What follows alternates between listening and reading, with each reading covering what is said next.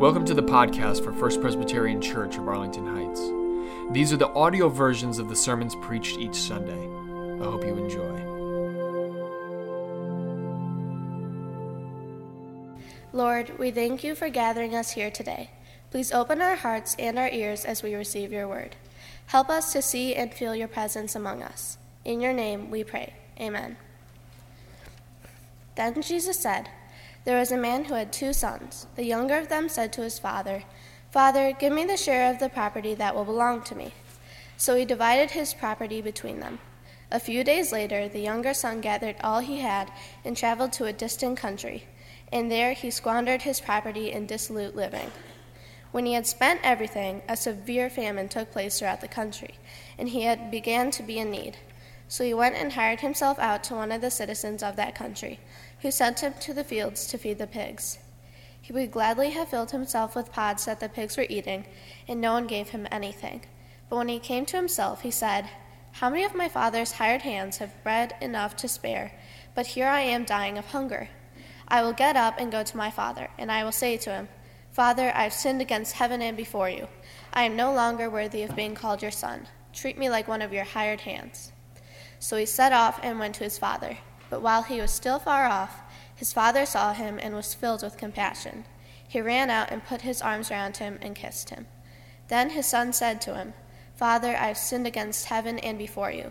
I am no longer, of, no longer worthy of being called your son. But the father said to his slaves, Quickly, bring out a robe, the best one, and put it on him. Put a ring on his finger and sandals on his feet, and get the fatted calf and kill it. Let us eat and celebrate. For this son of mine was dead and is alive again. He was lost and is found. And they began to celebrate. Now his, el- now his elder son was in the field, and when he came and uh, was approaching the house, he heard music and dancing. He called one of the slaves and asked what was going on.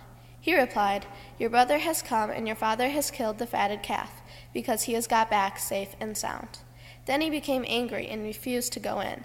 His father came out and began to plead with him. But he answered his father, Listen, for all these years I have been working like a slave for you, and I have never disobeyed your command. Yet you've never given me even a young goat so that I might celebrate with my friends. But when this son of yours came back, who has devoured your property with prostitutes, you killed the fatted calf for him. Then the father said to him, Son, you were always with me, and that is all is mine is yours. But we had to celebrate and rejoice, because this brother of yours was dead and has come to life. He was lost and has been found. The word of the Lord. This is going to be a really strange experience for me. Standing up here as a high school youth, about to talk to a group of my, sorry, elders, on a lesson that has to do with things we experience as we go through life. If you hadn't noticed, I'm still a kid, and I kind of look to all of you for my wisdom on life experiences because I haven't had them yet. Not to mention, this lesson is on the parable of the prodigal son, which is one of the most well known parables of all. And don't tell me you don't know this story. I was in a musical here about it, so I see through that one, but nice try. So, with a ton of different pieces of this story still common throughout our culture, including phrases like killing the fatted calf, and obviously calling a straying family member or friend a prodigal son. Uh, you probably quote pieces of this story a lot more often than you'd expect. So, this means that not only am I here to talk about a life of experiences that I'm yet to encounter, I have to try to bring a new angle to the tale and enlighten a crowd who already knows the story and has related it to their lives on multiple occasions. Nevertheless, here's my take on a story that deals with deep regret, sorrow, forgiveness, and love before I've even seen these kind of emotions in the way most of you have already experienced. That being said, let me set the stage for my life right now in case you haven't been brushing up on my personal affairs. I am currently a high school senior, down to my final choice of colleges, and it is between Baylor, a private Christian school, and The Ohio State University, which I recently discovered is one of the nation's top party schools. So obviously, this choice isn't going to shape my life by any means for my future. And there will always be good and bad spots wherever I go, but it's part of the consideration. While I still have yet to make my choice, I know both will affect my life educationally, socially, religiously, and in different ways. I keep running through situations in my mind which could happen at, at either college, or honestly, any college throughout the country, and often they can end up relating pretty strongly to this parable. After all, I am about to take a large sum of my parents' money, go far from home, probably do some scrounging for food quite often, and daily be in situations where I can make some very poor choices. Not to mention, I'm the youngest of two brothers. So, so that brings me to a few nights ago, chilling with my iPad and my Bible, reading this unbelievably moving tale about God's unrelenting love no matter what I do in my future, while flipping back and forth between two uh, housing applications. Let me tell you, sitting here as someone who's incredibly nervous about the world of possibilities about to be opened up to him, it was ridiculously reassuring, thinking about all these things his son did when he went away from home and still returned to his father's love. With a tale of love and forgiveness like that, I thought about how easy it would be if I wanted to just go nuts and do whatever I wanted and look up to God and be like, You got me with that forgiveness thing, right? I'm sure there are people who have read this story and thought the exact same way wow, God is telling me to mess up as much as I want, and as much of an idiot as I am when I'm gone, I should just come back to Him and everything will be perfect. Good plan, so let's go, let's do it. Wait, that doesn't seem fair. It's not fair to anyone, even myself. I'll be cheating myself out of the life I should be living in expectation that it'll be okay in the end. I mean, God wants us to live the way He says we should for a reason, right? Maybe it's better that way. And that could be another message in this story that if you're doing bad things, it's only hurting you because you're cheating yourself out of something better. That doesn't seem fair, but at least it's not unfair to anyone else. Well, then I thought about how I would feel if someone else was doing that.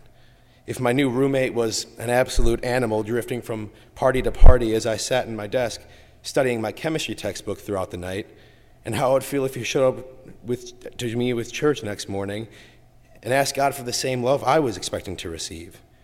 And then I imagined God giving it to him. Well, that didn't seem right at all. How unfair is it that I'll live my life literally by the book, and my neighbor breaks seven of the Ten Commandments in three hours, and God turns to an angel and goes, Look at them. These are my children. I love them both evenly, unconditionally, and without end. I mean, that's exactly the God, the kind of God I want to believe in, and I do believe in. But when we think about it in the mindset of the older brother, it's really hard not to react the same way we kind of shame him for in this story. So, especially looking from the view of the older brother in this parable, because we're opinionated people looking to an unbiased God, everything seems unfair. When we read this story, it's really easy to look at it saying, life is unfair if you're viewing it from the perspective of either of the brothers. It's not always easy to look at the position of the father because we know that it's God, and we often feel that the standards set by Him are these kind of amazing, untouchable bars. But in looking at this story, it's impossible for me not to think about the situation from His perspective and the great unfairness done to Him. Yes, the moral of this analogy is to show that God will love no matter what, but it seems like such an injustice to take that for granted. Yes, God's forgiveness will always be there, whatever situations you get into for whatever purpose. But if we are to base our lives off of how He wants us to live, we should recognize the unfair nature of us asking for this forgiveness because we're asking it from someone who else when we're not willing to give it ourselves. Yes, you will always receive God's love, but hopefully, this is a behavior that will rub off on us and make us the loving, forgiving Christians that God has always called us to be, but modern Christians have put in the back seat. So, with only three main characters in this powerful situation, and a great unfairness done to each, the life's not fair I heard from my own father 430,000 times doesn't seem so ludicrous anymore. God loves us, and God loves to forgive us. But I know that when we accept this from Him and don't give it back to others, He's somewhat disappointed. This parable has the ability to put us in each side's shoes Read it as the son who has returned. You see the unfairness he has done to himself and his family, but he experiences God's love. God gives him this love and hopes he will spread it to those around him. Read it as the proper brother, filled with spite at this injustice done to him because he sees himself as the good one. God is begging us to see the unfairness in the world and not only do something about it, but accept it and continue to love and forgive anyway. Read it as the Father, Read it with the largest of hearts and the most impossible of love. But it's not impossible. See the story from all perspectives. See the unfairness of life and the injustice in the world done to you, no matter who you are and no matter what position you're in. You will be loved, you will be forgiven. God only wants us to pay it forward. I'm leaving in a few months to continue my life and to start an entire new chapter.